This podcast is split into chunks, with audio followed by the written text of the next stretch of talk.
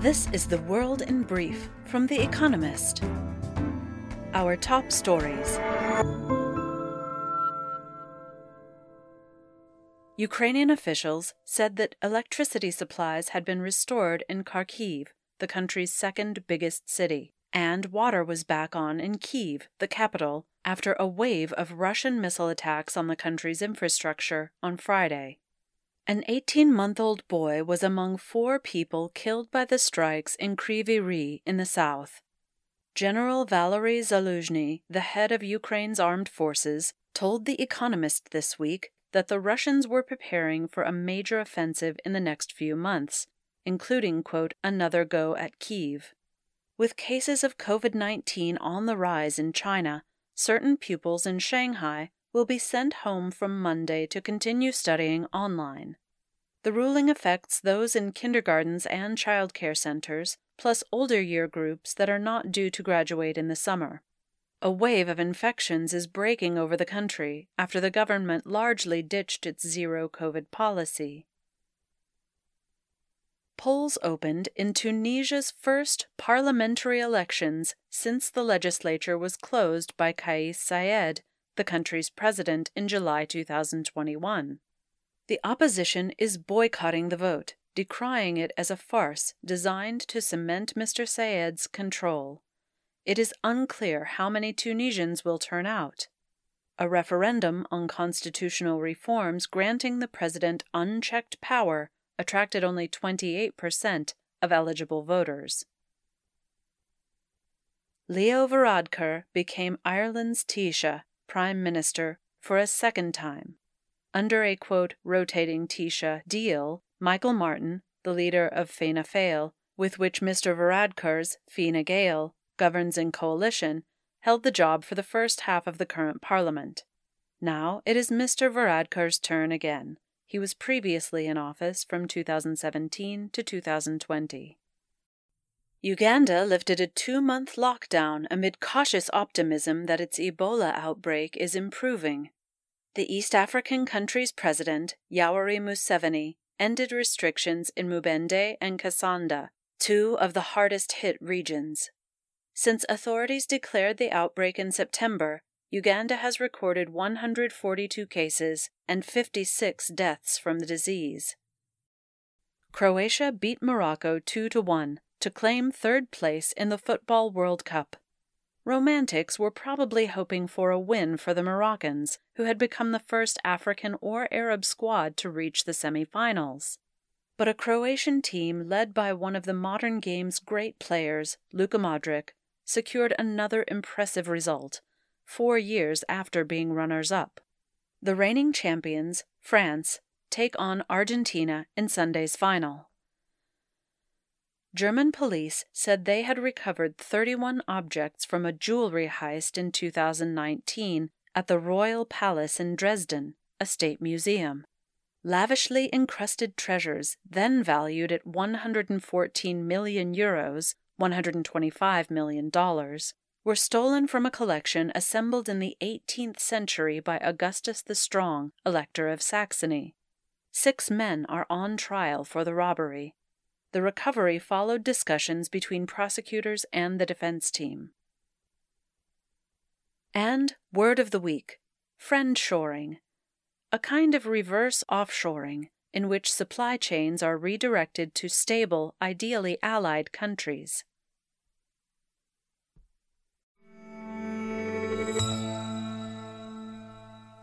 And now, here's a deeper look at the day ahead. What lies ahead in Ukraine? In the past week, Russia launched a further barrage of rockets on Ukrainian infrastructure as it seeks to disable the country's power grid amid freezing winter temperatures. More will surely follow. But the strikes could also precede Russian moves on the battlefield. Ukraine's top generals believe Russia is preparing another big offensive, possibly to begin as soon as January, that could come anywhere in the country. The question facing them is whether to launch a preemptive strike or wait to counterattack. Ukraine insists that the only way to conclude the war is a complete Russian retreat from land seized this year and from territory it has occupied since 2014, including Crimea. But in private, officials admit to other possible outcomes, with Ukrainian military advances leading to diplomacy. A European official says that ideally, Vladimir Putin, Russia's president, would be persuaded that the war is unwinnable and that prolonging it would risk even his pre war holdings, Crimea and one third of the eastern Donbas region, forcing him into talks. Yet, compromise over Crimea in particular will be hard to swallow for an increasingly optimistic Ukraine.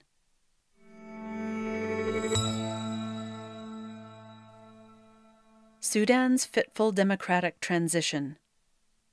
Monday marks the fourth anniversary of the outbreak of protests that eventually toppled Omar al Bashir, a genocidal dictator who ruled Sudan for three decades. The country's indefatigable democracy activists will again take to the streets in a show of commemoration and defiance. After the revolution, the army accepted a power sharing deal with civilians. Three years later, as elections loomed, the generals staged a coup Protesters have been on the streets every week since. Now they have further reason to be angry. Earlier this month, leaders of the civilian bloc and the junta signed a new accord promising a fully civilian government and elections in two years. Activists are suspicious. The agreement was negotiated behind closed doors by a coterie of politicians and generals who are widely mistrusted the most contentious issue, prosecution of the generals for genocide and crimes against humanity, will supposedly be dealt with later, sparking fears that it never will be.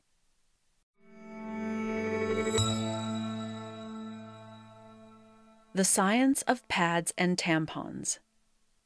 At any given time, about 300 million of the world's women are menstruating. Of these, three quarters will be using a menstrual product tampons, pads, panty liners, and so on to regulate their flow. A typical woman who employs such devices will use around 15,000 of them during her life. Yet, rigorous studies into the composition of menstrual products are remarkably patchy. Official reports have found few dangers, and any serious health hazards would probably have come to light by now. Even a small risk, though, would affect many people. And in some parts of the world, from America to Kenya and South Korea, women have reported symptoms including shorter periods, cramps, and rashes when using certain pads. The two largest makers of menstrual products say they give priority to safety and deny using harmful chemicals. But companies' verdicts on their own products can't be taken as gospel. The onus is on scientists, regulators, and public health agencies to fill in the gaps in knowledge.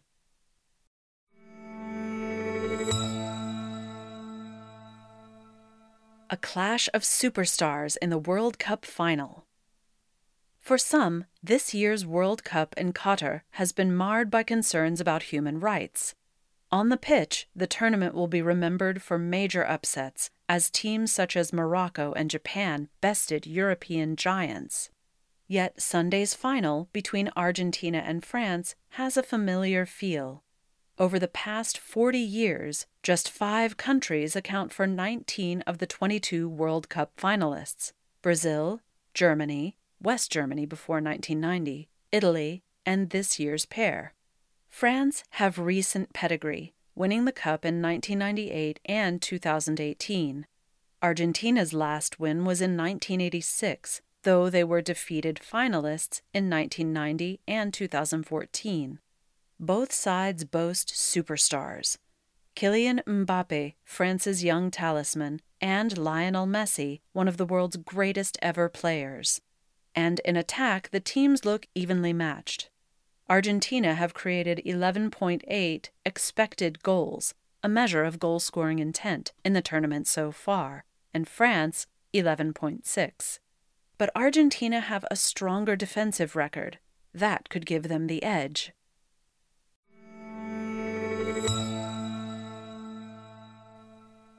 His Dark Materials on the small screen. His Dark Materials has all the right ingredients The television show is adapted from Philip Pullman's beloved fantasy novels, which have sold more than 17 million copies worldwide. Jack Thorne, one of the screenwriters, is a BAFTA winner.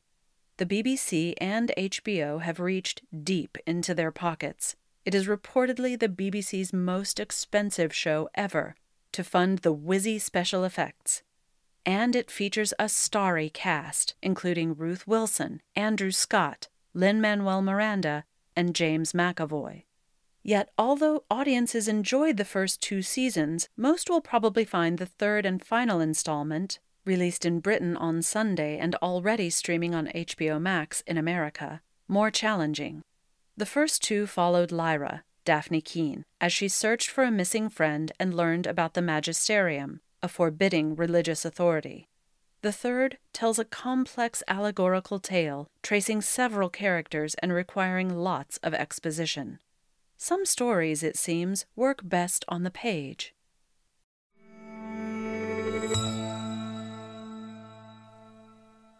Weekend Profile Ekrem İmamoğlu, the mayor of Istanbul facing prosecution. As the former head of his family's construction company, Ekrem İmamoğlu says he often saw projects get bogged down by politics. He says he entered politics to untangle the red tape. That line got him elected mayor of a suburb of Istanbul in 2014 as a member of Turkey's main opposition outfit, the Republican People's Party, CHP. Five years later, Mr. İmamoğlu was elected mayor of the whole city, but only after Justice and Development, AK, the party of Recep Tayyip Erdogan, Turkey's president, contested the initial vote. Mr. İmamoğlu won the rerun election by a landslide. His victory was a heavy blow for Mr. Erdogan, himself a former mayor of Istanbul, who is fond of saying that, quote, whoever wins Istanbul wins Turkey. As mayor, Mr. İmamoğlu has focused on quality of life issues in Europe's most populous city, expanding the metro to ease traffic and improving storm drainage to reduce flash flooding. The president knows that the opposition's successful management of Istanbul poses risks to his 20 year tenure in office, given that presidential elections are expected by June 2023. The CHP has yet to name a candidate to take on Mr. Erdogan, and Mr. İmamoğlu has stayed mum on his ambitions for higher office but polls suggest that he is one of the opposition politicians best placed to unseat Mr. Erdogan at the ballot box. Naturally charismatic, Mr. İmamoğlu is a rare unifying figure in Turkey's polarized political landscape. He is religious and progressive. He is a Turk from the ultra nationalist Black Sea region, but also appeals to minority voters like Kurds and Alevis. His appeal makes him a highly dangerous rival to Mr. Erdogan. On December 14th, a court in Istanbul convicted Mr. İmamoğlu of, quote, insulting the officials who had ordered the rerun of the Istanbul mayoral election, whom he had called, quote, fools. He was sentenced to two years and seven months in prison and banned from holding political office. An appeal is underway, but if it fails, the ruling could bar Mr. İmamoğlu from challenging Mr. Erdogan and AK at any level. Supporters of Mr. İmamoğlu think the case is politically motivated, but most analysts reckon that if his conviction is overturned, it could rally voters behind him. After all, Mr. Erdogan was catapulted to power after serving four months in prison for reading a religious poem.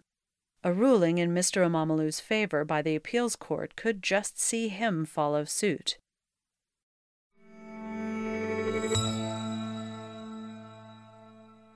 The winners of this week's quiz. Thank you to everyone who took part in this week's quiz. The winners, chosen at random, were Sebastian Kova, Caracas, Venezuela, Martha Baker, Uberlingen, Germany, Martin Lubke, Petawawa, Canada. They all gave the correct answers of The Count of Monte Cristo, Larry Bird, Bert, Oscar Hammerstein, and Fortune Cookies. The theme is Sesame Street characters Count Von Count, Big Bird, Bert, Oscar the Grouch, and Cookie Monster. and visit the Espresso app for our new weekend crossword, designed for experienced cruciverbalists and newcomers alike.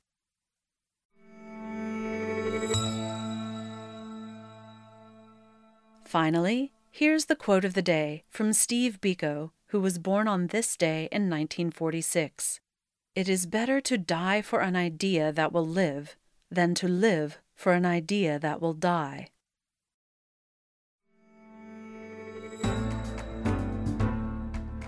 That's The World in Brief from The Economist, available three times every day of the week. You can also hear interviews and analysis from our journalists, including our current affairs podcast, The Intelligence, on your podcast app. And subscribers to The Economist have access to each week's full edition in audio. Just download the Economist app to start listening.